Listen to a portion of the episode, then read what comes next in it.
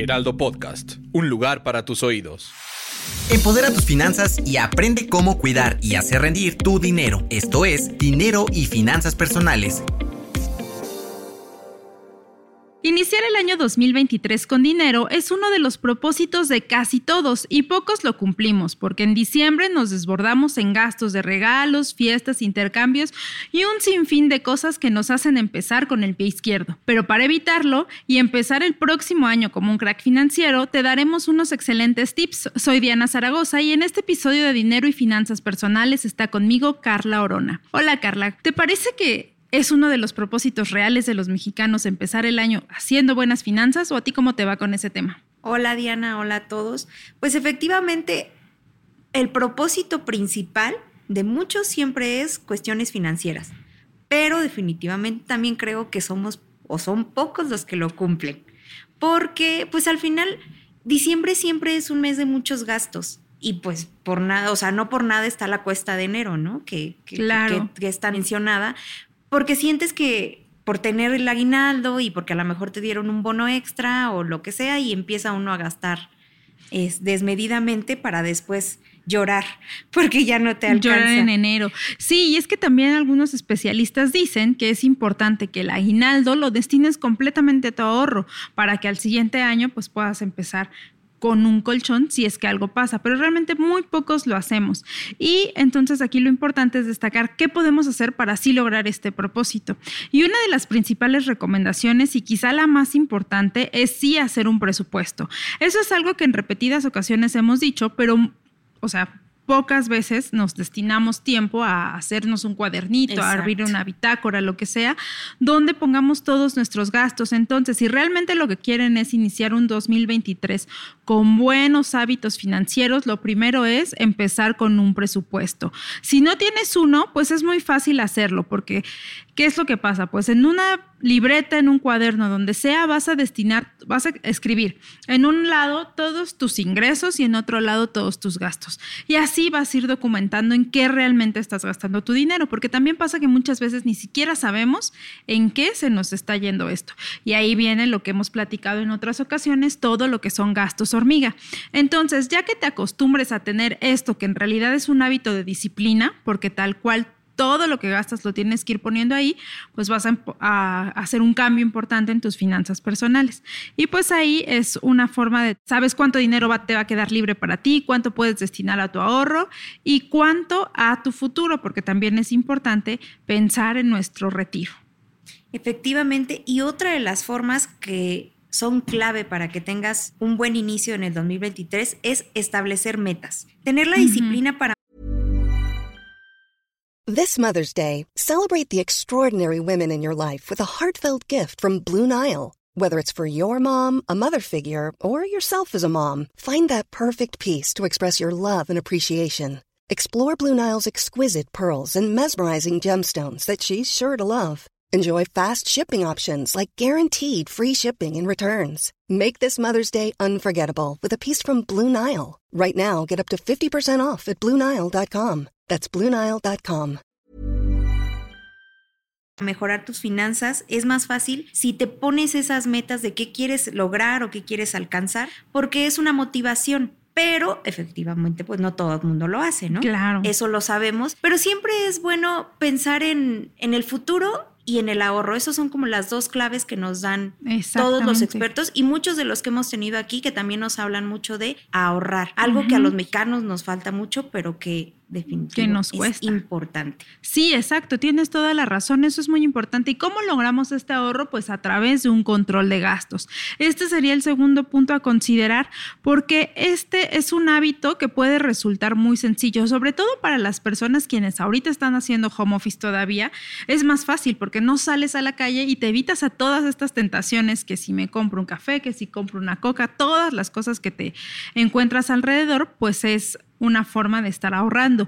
Pero también, pues esto es una ayuda para ordenar las finanzas personales. Aquí es importante eh, empezar a ver los recibos. ¿En qué estamos gastando y cómo podemos controlar esto? Porque, como bien lo decías al principio, en diciembre nos agarran las compras impulsivas y decimos, ah, sí, regalos para todos, tenemos aguinaldo, tenemos este, bonos, lo que sea, y lo queremos empezar a gastar. Entonces, aquí lo importante es detenernos a pensar realmente si ese gasto va a ser benéfico a futuro o realmente va a ser un gasto que, que no necesitamos. Por ejemplo, yo veía un TikTok donde hay una llama que perrea, o sea, tal cual, una figura de una llama que se pone a perrear y se ve muy graciosa, ¿no? Y trae su gorrito navideño y todo, pero pregúntate realmente, ¿lo necesitas y vale la pena gastar tu dinero en eso o lo puedes dejar pasar? Así que es muy importante esta opción de controlar tus gastos y saber cuánto gastas cada mes te permite no solo tener tu presupuesto más preciso,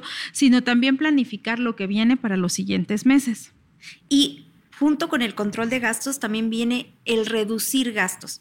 Suena Exacto. complicado porque al final de cuentas todos creemos que pues, los gastos que tenemos son los necesarios.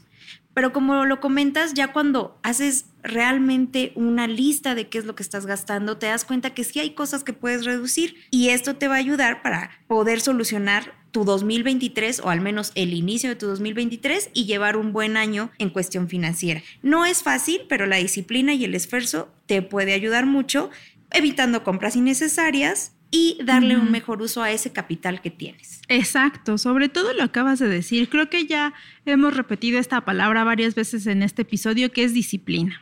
O sea, definitivamente eso nos va a ayudar para poder convertirnos en ese crack financiero que queremos ser y no, te, y no seguir repitiendo los errores otro año más. Y aquí un punto muy importante que yo creo que a muchos de nosotros nos puede llegar a afectar son las deudas con la tarjeta de crédito. ¿Qué pasa con esto? Cuando tenemos un dinero extra, en lugar de pensar destinarlo para pagar esa deuda, pues igual y no lo gastamos en otra cosa o tampoco lo invertimos ni, des, ni lo metemos al ahorro ni nada. Entonces, una forma de el empezar un buen año de manera económica y con hábitos financieros saludables es saldar las deudas que tienes con tu tarjeta de crédito, porque eso puede estar frenando tu éxito financiero, ya que cada mes te enfrentas a realizar pagos que muchas veces no los haces en su totalidad y ahí vienen los intereses. Y esta deuda aumenta, aumenta, aumenta, como ya lo hemos hablado en otros episodios. Entonces, aquí lo importante es establecerte como meta pues el empezar el año sin esas deudas y a la brevedad poder saldar lo que tienes. Una opción aquí sería que si tienes una deuda con tu tarjeta de crédito que puedes saldar a final de año, pues el, lo hagas, ¿no? Si tu aguinaldo te puede ayudar para eso, destínalo. Y lejos de ser un error, va a ser una buena estrategia financiera que te va a ayudar a tener una mejor salud en este aspecto. Y como vemos, muchas de las claves que estamos dando están como conectadas. Y precisamente regresamos al ahorro. Uh-huh. Es muy importante que destinemos un porcentaje de lo que ganamos para ahorrar, porque los claro. imprevistos que llegan, pues es algo que no puedes controlar y si no lo puedes controlar no sabes en qué momento sucederá, pero sí te va a generar un gasto. Exacto. Entonces, lo más importante es tener un colchoncito, como le llamamos, ya sea que lo puedas tener en una cuenta aparte de tu cuenta de nómina o como ustedes lo quieran manejar, hasta si lo quieren, eh, bueno, sabemos de muchas personas que, uh-huh. como lo decían antes los abuelos, abajo del colchón. Claro. Pero lo importante es tener esa cantidad y según los expertos, la cantidad que debemos tener es. Millions of people have lost weight with personalized plans from Noom, like Evan, who can't stand salads and still lost fifty pounds. Salads, generally, for most people, are the easy button, right? For me, that wasn't an option. I never really was a salad guy. That's just not who I am. But Noom worked for me. Get your personalized plan today at noom dot com. Real Noom user compensated to provide their story.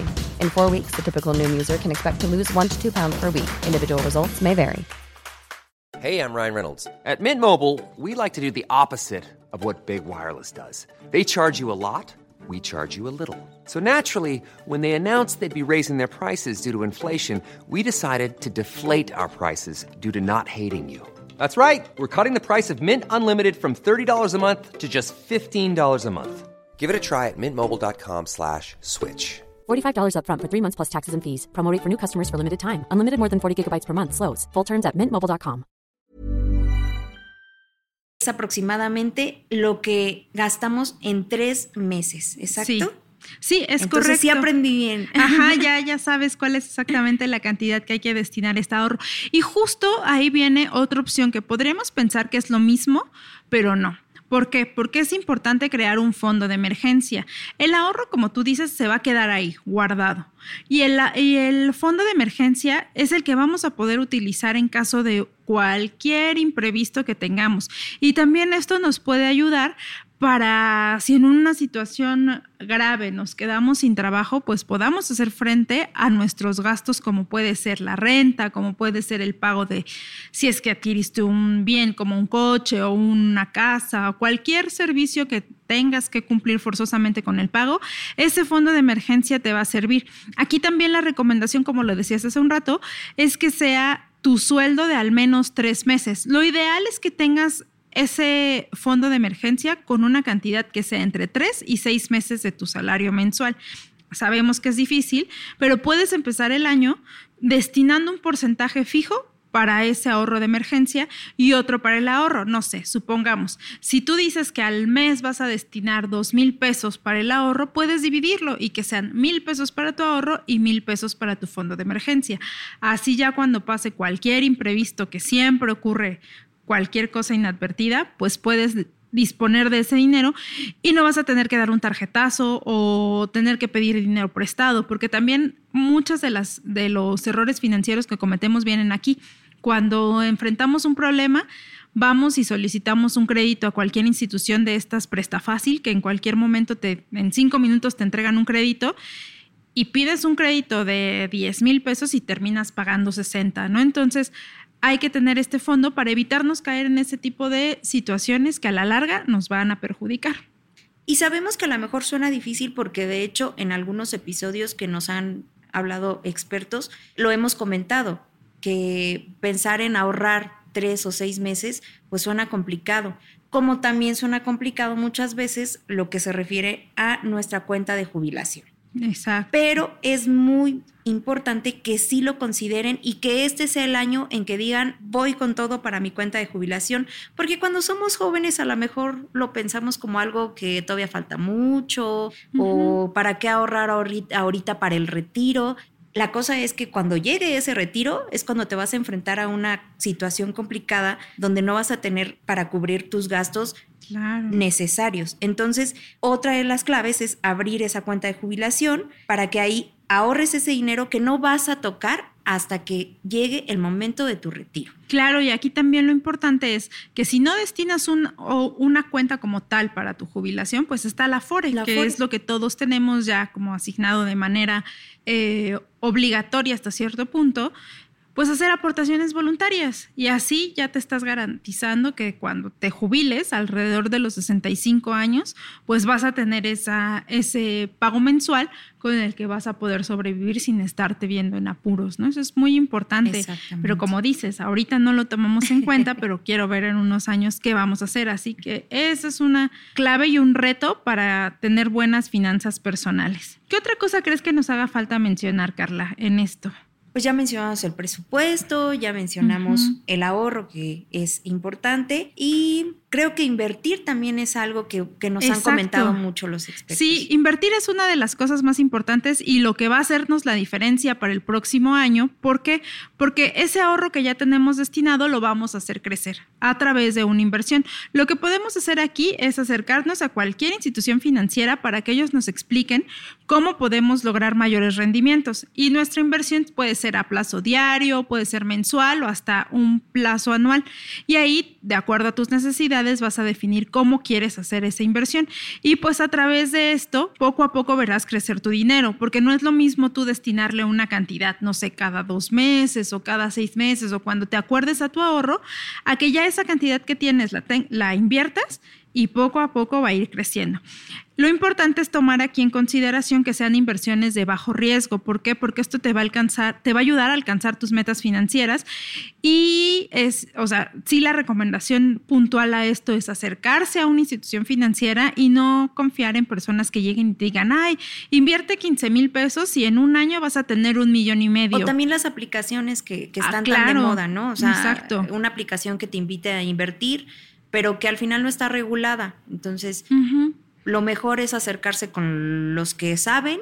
Sí, con los que están certificados. Y no tener ese miedo, porque al final creo que muchos tenemos ese, esa vocecita que nos dice, y si pierdes en lugar de ganar, pero con las de bajo riesgo, pues no tienes como este, este miedo tan grande, claro, a perder todos tus ahorros o a perder tu dinero. Sí, exacto. Entonces, por eso la recomendación principal, como decimos, es acercarse a las instituciones financieras y que estén certificadas para que todo sea seguro y te sientas pues respaldado.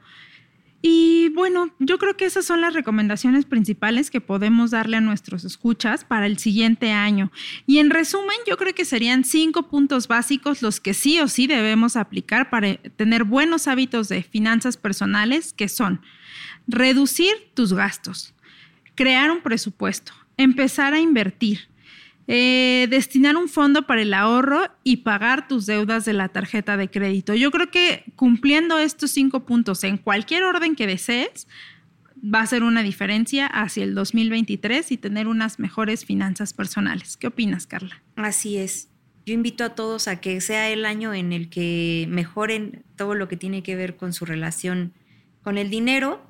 Y que seguramente, como dices, van a ir notando esos cambios de poco a poco si empiezan con estos hábitos. Sí, así es. Y pues recuerden escuchar todos los episodios de Dinero y Finanzas Personales, leer la página del Heraldo de México, donde van a encontrar más consejos para mejorar sus ingresos, su dinero y, desde luego, cómo invertir y cómo poder salir adelante de este bache financiero en el que todos nos encontramos en el dos mil veintidós. Mi nombre es Diana Zaragoza. Hasta la próxima. No te quedes con la duda. Compártenos tus preguntas en las redes sociales del Heraldo de México. Esto fue Finanzas Personales.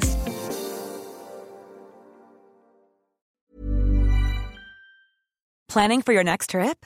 Elevate your travel style with Quince. Quince has all the jet-setting essentials you'll want for your next getaway, like European linen, premium luggage options, buttery soft Italian leather bags, and so much more. And is all priced at fifty to eighty percent less than similar brands. Plus, Quince only works with factories that use safe and ethical manufacturing practices. Pack your bags with high-quality essentials you'll be wearing for vacations to come with Quince. Go to quince dot com slash pack for free shipping and three sixty-five day returns.